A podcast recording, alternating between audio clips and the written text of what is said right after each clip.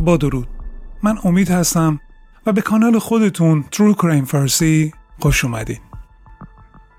خواهش می‌کنم like و subscribe کنید و زنگوله رم بزنید تا در اولین فرصتی که ویدیو آپلود شد شما با خبر بشید. خیلی ممنون. این ماجرایی که امروز براتون تعریف می‌کنم در پرو اتفاق افتاده.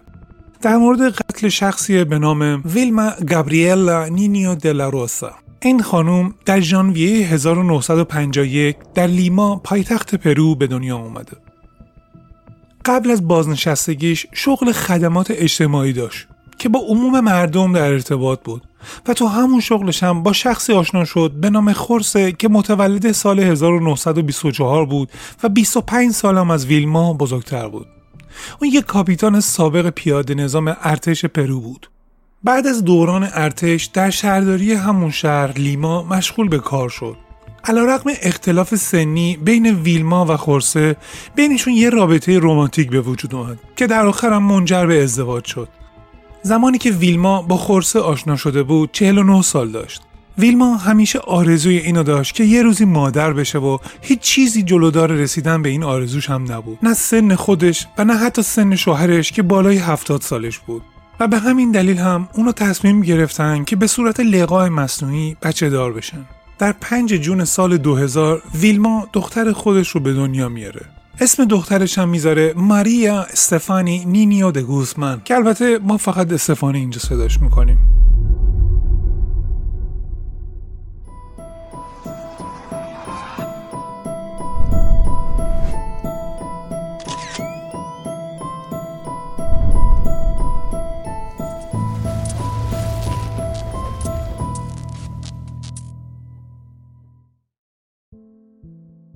استفانی اولین و تنها بچه ویلما بود.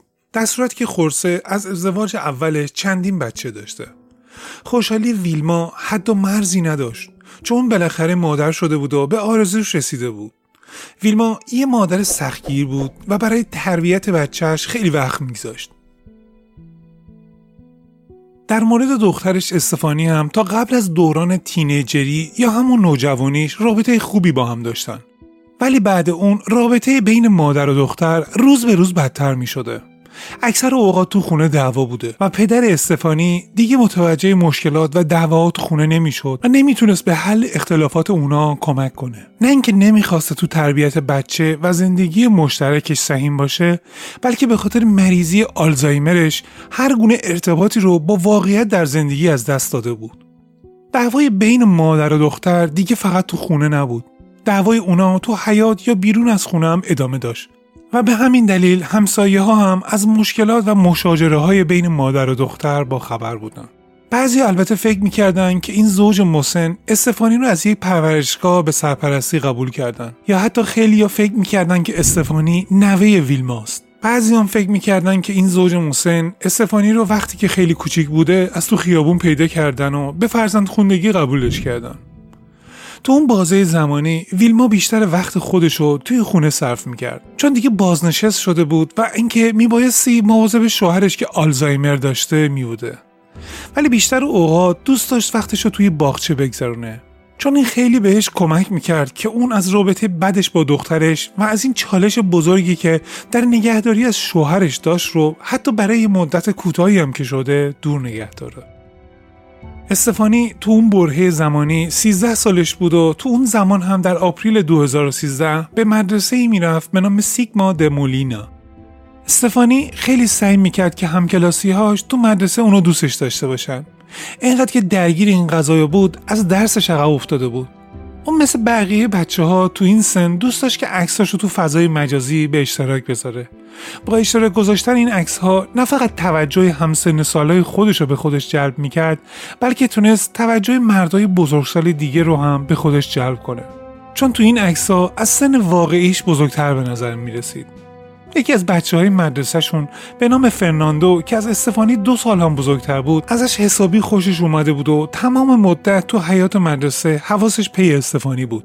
اون کلا خیلی پسر گوشه‌گیری بود و تیپ خیلی معمولی داشت. تو دنیای فرناندو استفانی براش دست نیافتنی بود ظاهرا. اون برای فرناندو مثل یک ابرقهرمان تو داستانهای افسانه‌ای بود که اون کمیکاش رو تو اوقات فراغتش میخون از اونجایی که می‌خواست بیشتر تو دید استفانی باشه شروع کرد به استودیو رفتن و بدنسازی. خیلی هم طول نکشید که در بدن خودش تغییرات فیزیکی و مثبتی رو دید. بعد یه مدتی هم اندام ورزشی درست کرد و تونست بیشتر به چشم استفانی بیاد و همین باعث شد که استفانی بیشتر بهش توجه کنه. نتیجهش این شد که بالاخره با هم دیگه قرار ملاقات گذاشتن. منتها رابطهشون اصلا خوب پیش نمی‌رفت. استفانی مدام سعی می‌کرد اونو بازی بده و اونو تحت تاثیر حرفاش قرار بده و همچنین با احساساتش هم بازی کنه. به فرناندو دستورایی می‌داد که اون حتی چشم بسته اونا رو انجام می‌داد. واقعیت اینه که به معنای واقعی تحت تسخیر استفانی بود این ارتباط سمی برای اطرافیانشون هم مشخص و سوال برانگیز شده بود ولی اولین کسی که متوجه این رابطه سمی شده بود روانکاو خود مدرسه بود Burrow's furniture is built for the way you live. From ensuring easy assembly and disassembly to honoring highly requested new colors for their award-winning seating, they always have their customers in mind. Their modular seating is made out of durable materials to last and grow with you. And with Burrow, you always get fast, free shipping. Get up to 60% off during Burrow's Memorial Day sale at burrow.com slash ACAST. That's burrow.com slash ACAST. burrow.com slash ACAST. Ready to pop the question? The jewelers at BlueNile.com have got sparkle down to a science with beautiful lab-grown diamonds worthy of your most brilliant moments. Their lab-grown diamonds are independently graded and guaranteed identical to natural diamonds, and they're ready to ship to your door. Go to BlueNile.com and use promo code LISTEN to get $50 off your purchase of $500 or more. That's code LISTEN at BlueNile.com for $50 off. BlueNile.com code LISTEN. Since 2013, Bombas has donated over 100 million socks, underwear, and t shirts to those facing homelessness. If we counted those on air, this ad would last over 1,157 days. But if we counted the time it takes to make a donation possible, it would take just a few clicks. Because every time you make a purchase, Bombas donates an item to someone who needs it. Go to bombas.com slash ACAST and use code ACAST for 20% off your first purchase. That's bombas.com slash ACAST, code ACAST. این روانکاو از مدیر مدرسه خواست که با والدین فرناندو تماس بگیره و موقعیت به وجود اومده رو براشون توضیح بده. تو اون برهه زمانی رابطه بین استفانی و مادرش روز به روز بدتر می‌شد. ظاهرا اونا هر روز رو به دعوا و کشمکش میگذروندن و هیچ رابطه عاطفی بین مادر و دختر دیگه وجود نداشت. به زودی با فرارسیدن کریسمس تعطیلات مدرسه هم شروع میشه. و زوج جوان بیشتر وقت برای دیدن هم پیدا می‌کردن. صبح 11 ژانویه 2014 ویلما مشغول رسیدگی به همسر 90 ساله خودش بود. خورسه بیمار و فرتود بود و به غیر از مشکل آلزایمرش خیلی به سختی می‌تونست راه بره و به همین خاطر خیلی وقت و انرژی و حواس ویلما رو می‌گرفت. و استفانی هم از این وضعیت سوء استفاده می‌کرد و دوست پسرش رو به خونه می آورد. یکی از اون روزا استفانی دوباره دوست پسرش رو به خونه میاره. اونو به اتاق استفانی میرم و چندین ساعتم اونجا میمونن. استفانی هم هر از چندگاهی برای اینکه مادرش شک نکنه از اتاق بیرون میومد. اون روز خواهر ویلما به دیدنش اومده بود. اونا هر دو مشغول رسیدگی به خورسه بودن و به همین خاطر درگیر این نبودن که استفانی چی کار می‌کنه و کی پیششه. تنها کسی که اون روز دلهوره داشت پدر فرناندو بود. وارتر لوسانو چندین بار با پسرش تماس گرفته بود که بدون اون کجاست و چرا هنوز خونه نیومده. پدر فرناندو موافق رابطه استفانی با پسرش نبود چون اون معتقد بود استفانی از پسرش سوء استفاده می‌کنه. و به غیر از این والتر یه شایعه شنیده بود که استفانی همزمان با چند نفر رابطه داره. بعد از ساعت هشت شب هنوز فرناندو پیش استفانی بود. اون خیلی استرس داشت و می‌خواست بره. ولی نمی‌دونست اگه به استفانی بگه عکس‌العملش چیه. دیگه آخرای شب بود که خاله‌ی استفانی هم رفت خونش همون موقع استفانی به فرناندو میگه حالا می‌تونی بری خونه.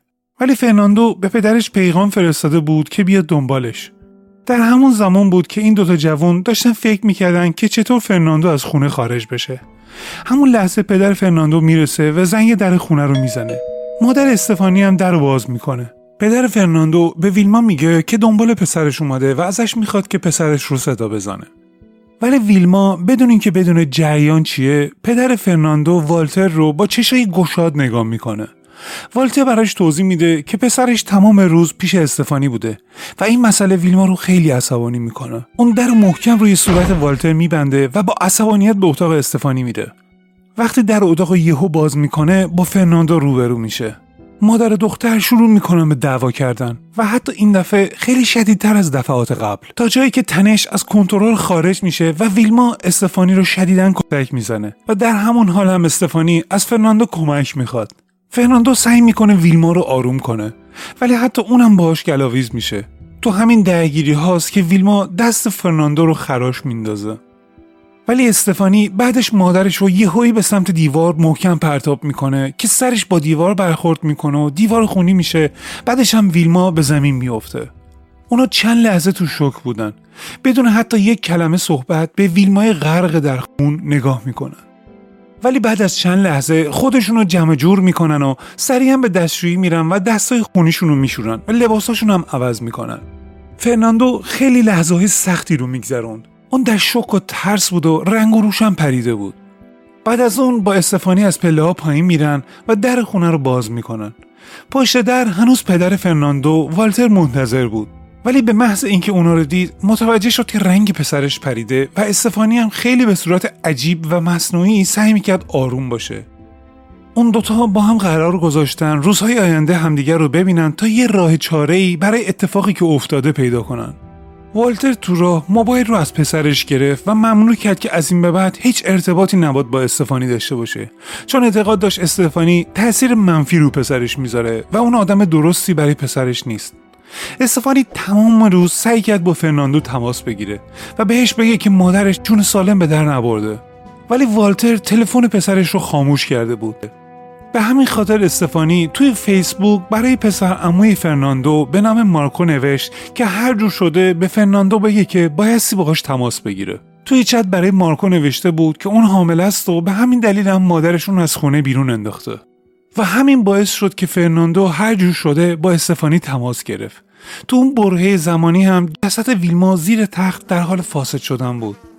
استفانی برای اینکه بوی بد بدن مادرش همه جا رو نگیره با روزنامه پوشوندتش و یه ملافه هم روش کشید. استفانی نمی‌دونست قدم بعدی چیه و حتی ایده ای هم نداشت که چطور می‌تونه از شر این جسد راحت شه. اون از گاف صندوق پدر مادرش یه مقدار پول برای خرید اسپری خوشبو کننده و سرکه برمیداره تا بتونه باهاش یه مقدار از بوی بد فاسد شدن ویلما جلوگیری کنه.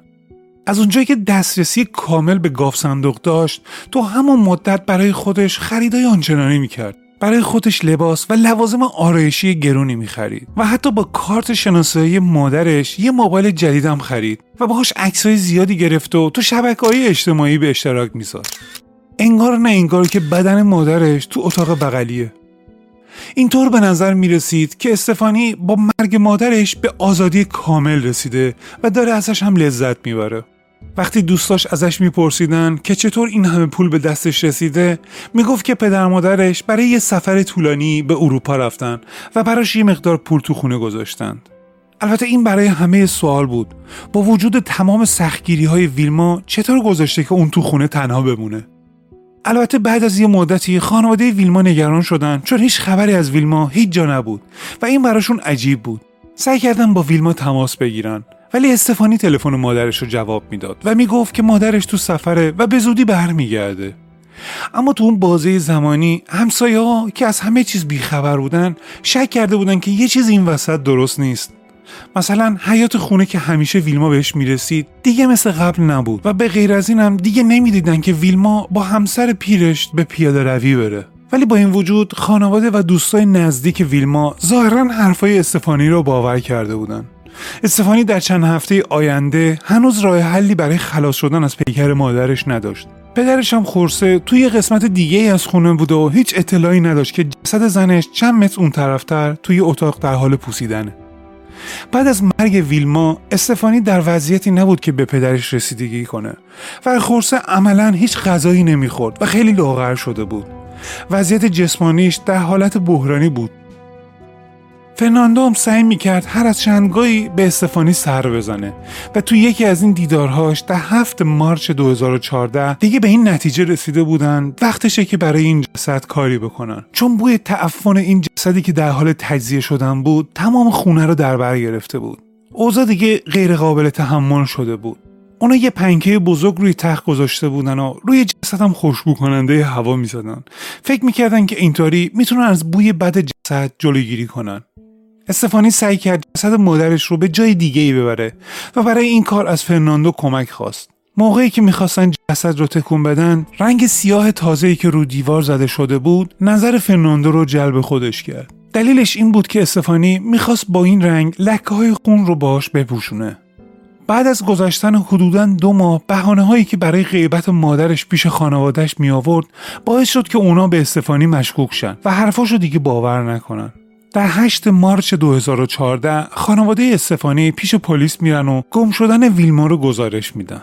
تو این مدت نزدیک به 57 روز بود که استفانی با جسد مادرش زیر یک سقف با هم زندگی می‌کردن. ولی دیگه استفانی یه نقشه کشیده بود که چطور از شر جسد مادرش خلاص شه. اون می‌خواست با کمک دوستاش و فرناندو جسد رو از خونه بیرون بیاره و توی جنگل همون هلوش خونش دفن کنه. ولی دیگه برای این کار خیلی دیر شده بود. چون تو همون روز ساعت هشت شب کل خونه رو ماشینای پلیس محاصره می‌کنن. صدای آژیر پلیس باعث میشه که استفانی قافلگیر بشه و بترسه. پلیسا با همراهی خواهر ویلما خاله استفانی اونجا اومده بودن. اونا اول در خونه رو می‌زنن. ولی چون کسی جواب نمیده به موبایل استفانی زنگ می‌زنن. بازم استفانی عکس عملی نشون نمیده. ولی سرانجام با سماجت و تهدیدهای پلیس مجبور میشه که بیاد در رو باز کنه. و وقتی هم که پلیسا داخل خونه میشن متوجه میشن که خونه کاملا به هم ریخته و داغون شده است. همه جای خونه رو آشغال و لباسای کثیف پوشونده بود. و چیزی که بیشتر از همه نظر اونا رو جلب کرد بویی بود که از طبقه اول میومد ولی پلیسا با این وجود شروع کردن تک تک اتاقا رو جستجو کردن. در نهایت هم می‌رسن به در اتاق استفانی. ولی با در بسته روبرو میشن. از استفانی می‌خوان که در اتاق باز کنه. استفانی در حالی که هیچ حرفی نمی‌زد کلیدا رو بهشون تحویل میده. اونو سعی می‌کنن که در اتاق باز کنن ولی هیچ کدوم از کلیدا به قفل در نمیخورده. صبر خاله استفانی دیگه به سر رسیده بود و با فریاد از استفانی خواست که کلید در اتاق بهش بده. استفانی هم تسلیم میشه و کلید اتاق رو که داخل جیبش قایم کرده بود بهشون تحویل میده. پلیس هم که در اتاق باز می‌کنن بوی تعفن همه رو در جا خوش می‌کنه و بعدش هم منبع بو رو پیدا می‌کنن. جسد ویلما زیر تخت بود و با کلی ملافه پوشونده شده بود. چون حدودا دو ماه میگذشت از کشته شدن ویلما دیگه صورتش قابل تشخیص یا شناسایی نبود. گوشه اتاق کلی خوشبو کننده هوا رنگ و چاقو افتاده بود. اونا همچنین تو اتاق چند کتاب مذهبی دیگه هم پیدا کردن. این برای من خیلی عجیب بود. یه همچین شخصی امکان نداشت که آدم مذهبی باشه. من احتمال میدم که بیشتر برای ترسش از جسد مادرش بوده که اون کتاب مذهبی تو اتاق بود. یا هم می‌خواسته برای مادرش دعا بخونه. احتمالش کمه. توی یه اتاق دیگه هم پدر استفانی خورسه رو پیدا کردن که تو وضعیت فاجعه باری قرار داشت. مشخص بود که اونو مدت ها بود که گرسنه نگه داشت و خیلی وقت هم بود که حمام نبرده بودتش. ریش بلندش خیلی جلب توجه می‌کرد. خورسه به خاطر بیماریش هنوز متوجه نشده بود که همسرش کشته شده و اینکه بعد از اینم میبایستی بستگانش ازش مراقبت کنن. پزشک قانونی تشخیص داده بود که ویلما نزدیک به دو ماهی که تو خونه نگه داشته شده. ولی خانوادش فکر می‌کردن که تنها 20 روزه که از ویلما خبری نیست. متخصصا جسد ویلما رو به پزشک قانونی می‌برن تا اونجا روش تحقیقاتی انجام بدن که دلیل اصلی مرگش مشخص شه. مامورا دنبال اثر انگوش میگشتن و با محلولی به نام دومینول دنبال لکای خونم بودن. از اونجایی که استفانی زیر سن قانونی بود به مرکز نگهداری از نوجوانان خلافکار در سالامانکا برده میشه و در اونجا مورد بازجویی قرار می‌گیره. اون در وهله اول تقصیر رو گردن فرناندو میندازه و میگه اون مسئول مرگ مادرمه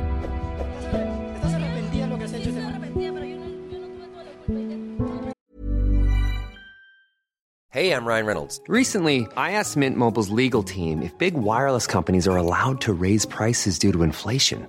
They said yes. And then when I asked if raising prices technically violates those onerous two year contracts, they said, What the f are you talking about, you insane Hollywood ass?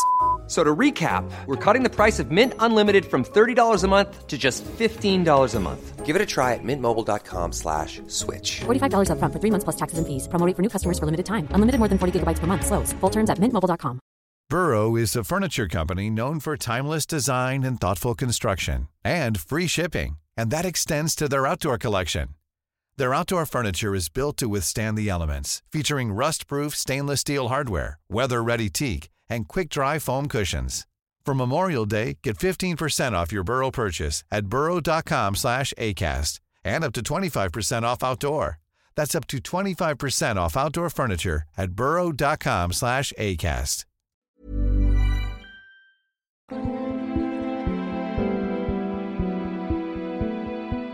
و به همین ترتیب فرناندو مزنون اصلی این پرونده میشه که مادر استفانی رو کشته و جسدش رو زیر تخت انداخته.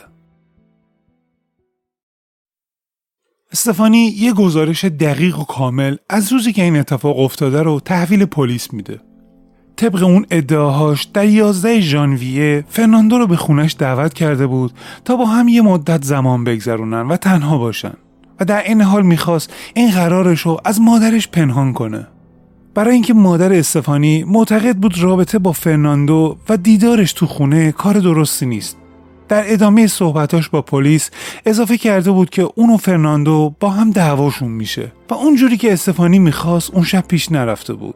و بعد از اون در ادامه اطلاعاتش به پلیس میگه که بعد اینکه مادرش فهمیده بود که استفانی یواشکی فرناندو رو آورده خونه با یه تیکه آهن استفانی رو کتک زد و فرناندو هم خواست این وسط ازش دفاع کنه که مادرش نتونه به استفانی آسیب دیگه ای برسونه تو همون لحظه فرناندو از کیف باشگاهش یه وزنه در میاره و در حالی که مستاصل بود دعوای مادر دختر رو نگاه می‌کنه. در همون لحظه بود که استفانی یه چاقو دستش می‌گیره ولی مادرش می‌تونه چاقو رو از دستش پس بگیره. تو همون موقع فرناندو فکر می‌کنه که ممکنه مادرش به استفانی با چاقو حمله کنه. به همین خاطر از پشت با اون وزنه محکم به سر مادرش ضربه می‌زنه. با این ضربه خون همه جا پخش میشه و ویلما رو زمین میفته و جون خودش از دست میده. وقتی که پلیس ازش می‌پرسه چرا قتل و گزارش ندادی بازم همه چیزو گردن فرناندو میندازه و میگه چون فرناندو اونو تحت فشار قرار داده بود که اگه دیگران از این داستان با خبر بشن خودشو می‌کشه خبر این اتفاق توی مطبوعات سر صدای زیادی به پا کرده بود و خبرگزاری و مدام درباره این اتفاق گزارش می‌دادن. رافائل مورون مأمور تحقیق این پرونده به مطبوعات گفته بود داریم در مورد انگیزه قتل تحقیق می‌کنیم و هنوز به نتیجه دقیقی نرسیدیم. کمیته تحقیق این پرونده در ناحیه مولینا شکایت کیفری علیه استفانی رو شروع کردند. این پرونده به دادگاه خانواده ارجا پیدا کرد که باعث دستگیری و اقامتش در بازداشتگاه نوجوانان به نام المیندین کارا می‌شد و همزمان دادستان این پرونده به نام هکتور رودولف از ادامه تحقیقات و دخالت احتمالی فرناندو در این پرونده خبر داد. در حالی که اون موقع فرناندو فقط مزنون این پرونده بود و هیچ دستور بازداشتی برای صادر نشده بود چون زیر سن قانونی بود. و به همین خاطر هم فقط به اداره پلیس دعوت شد. پدر مادر فرناندو سریعا وکیل می‌گیرن. وکیلم با اداره پلیس تماس می‌گیره و بهشون میگه که موکل من فردا گزارش اتفاقات اون روز رو به طور کامل براتون توضیح میده. و همین اتفاق هم افتاد. فردای اون روز وقتی که فرناندو با وکیل و پدر مادرش در اداره پلیس حاضر میشه بعد از ورودش سریعا اونو به یه اتاق بی سر و صدا می‌برن که اونجا در آرامش توضیحات خودش رو ارائه بده.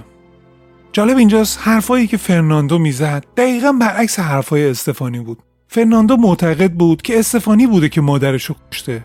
حتی پدر مادر فرناندو هم از دید خودشون در مورد اون اتفاق صحبت کردن و گفتن که پسرشون بیگناهه و اون حتی توانایی این کار رو نداره که بتونه جون یه انسانو بگیره. پسرش تحت تاثیر اون دختر قرار گرفته و باش همکاری کرده.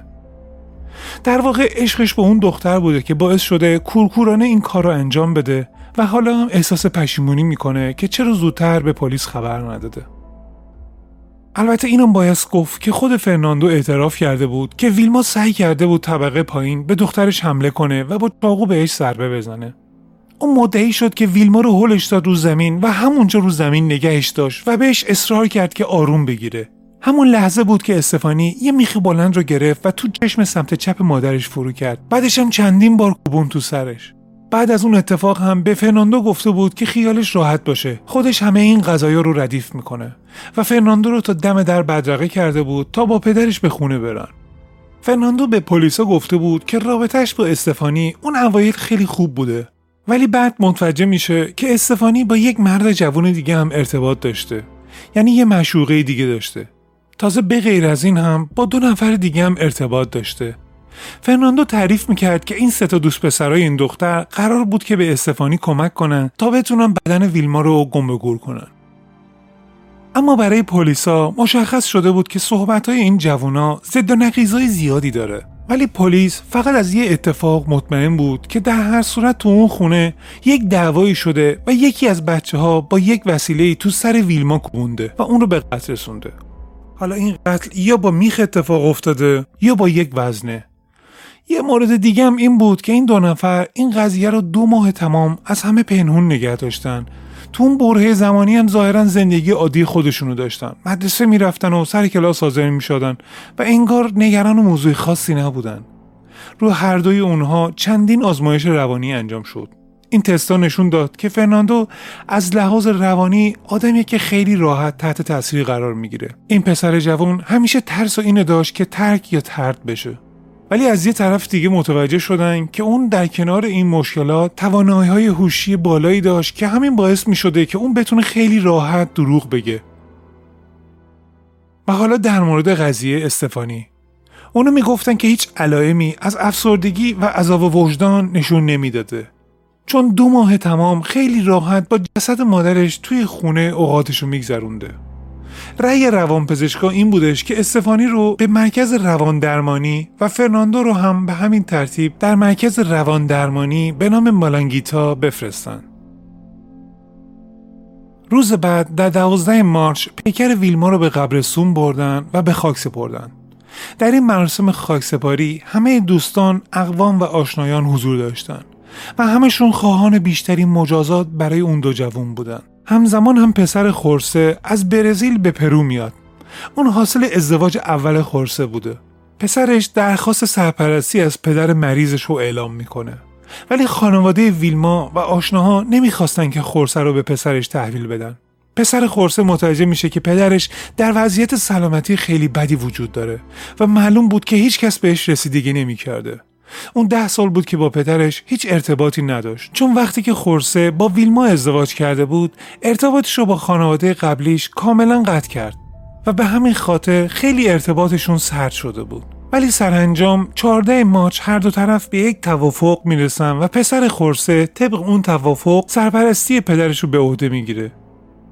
چند روز بعد از باز شدن پرونده قتل ویلما پلیسا چندین نشونه پیدا می‌کنن که با حرفایی که استفانی زده بود مطابقت نداشته. مثلا در مورد محلولهای شیمیایی که استفانی خریده بود تا بوی جسد رو از بین ببره. آب نمکی که روی جسد پاشیده شده بود باعث شده بود که کار پزشک قانونی بعدها خیلی سختتر پیش بره. و همچنین پیغامایی که استفانی برای پسر عموی فرناندو میفرستاده که در اون می‌خواسته به بهانه واهی فرناندو رو به سمت خودش بکشونه. این داستان پیغام ها برای وکیل فرناندو خیلی جالب بود. اونا معتقد بودن که تنها شخصی که باید برای قتل ویلما محاکمه بشه دختر ویلما استفانیه. با اینکه خیلی وقت بود که از قتل ویلما گذشته بود ولی پزشک قانونی تونست زخمایی رو روی شکمش و جراحتی رو هم روی سرش پیدا کنه که بر اثر ضربه ها به وجود اومده بود اما این وسط باید 100 درصد مشخص می‌شد که قاتل کیه ولی اون مدارک و نشونه ها نمی‌تونست به طور قطعی مشخص کنه که قاتل کیه. یه متخصص پزشک قانونی به نام پابلو واریلا توضیح داد که تقریبا غیر ممکنه که بشه دوباره صحنه جرم رو بازسازی کرد و گفت کدوم یکی از این بچه ها دقیقا به اون زن حمله کرده و باعث مرگش شده. در 15 مارچ دادگاه خانواده اعلام کرد که یک پسر جوون دیگه به نام لوئیس اورینا در این پرونده دست داشته. اون از طرف فرناندو به عنوان همدست استفانی معرفی شد. طبق گفته های فرناندو این مرد جوان به استفانی کمک کرده تا جسد رو گم و گور کنه. از اون طرف وکلای خانواده ویلما هم این تحقیقات پلیس رو خیلی دقیق دنبال می‌کردن. اونا متوجه شدن که لویزی که فرناندو ازش نام برده چندین بار زیر عکسای استفانی در فیسبوک کامنت گذاشته و نوشته که چقدر تو زیبایی. کامنت هایی که نشون می‌داده که احتمال این دو نفر با هم ارتباط نزدیکی داشتن. در چهار آپریل به دستور دادگاه خانواده یه تقابل بین دو مزنون این پرونده به وجود آمده. به این صورت که در دادگاه وکلای این دو نفر در حضور قاضی با هم صحبت کردند. شش روز بعد پلیس و دادستان پرونده سعی کردن صحنه که قتل صورت گرفته بود رو بازسازی کنن و اونا رو به خونه ای بردن که قتل درش انجام گرفته بود. و طبق این بررسی ها داستان خواهان محکوم شدن استفانی برای قتل در قبال مادرش و صحنه سازی دروغین اون شد و همچنین محکومیت فرناندو برای کمک در قتل Hey, it's Paige DeSorbo from Giggly Squad. High quality fashion without the price tag. Say hello to Quince.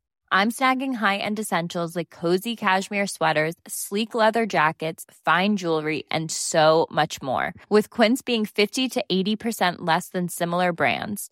And they partner with factories that prioritize safe, ethical, and responsible manufacturing. I love that. Luxury quality within reach. Go to quince.com slash style to get free shipping and 365 day returns on your next order.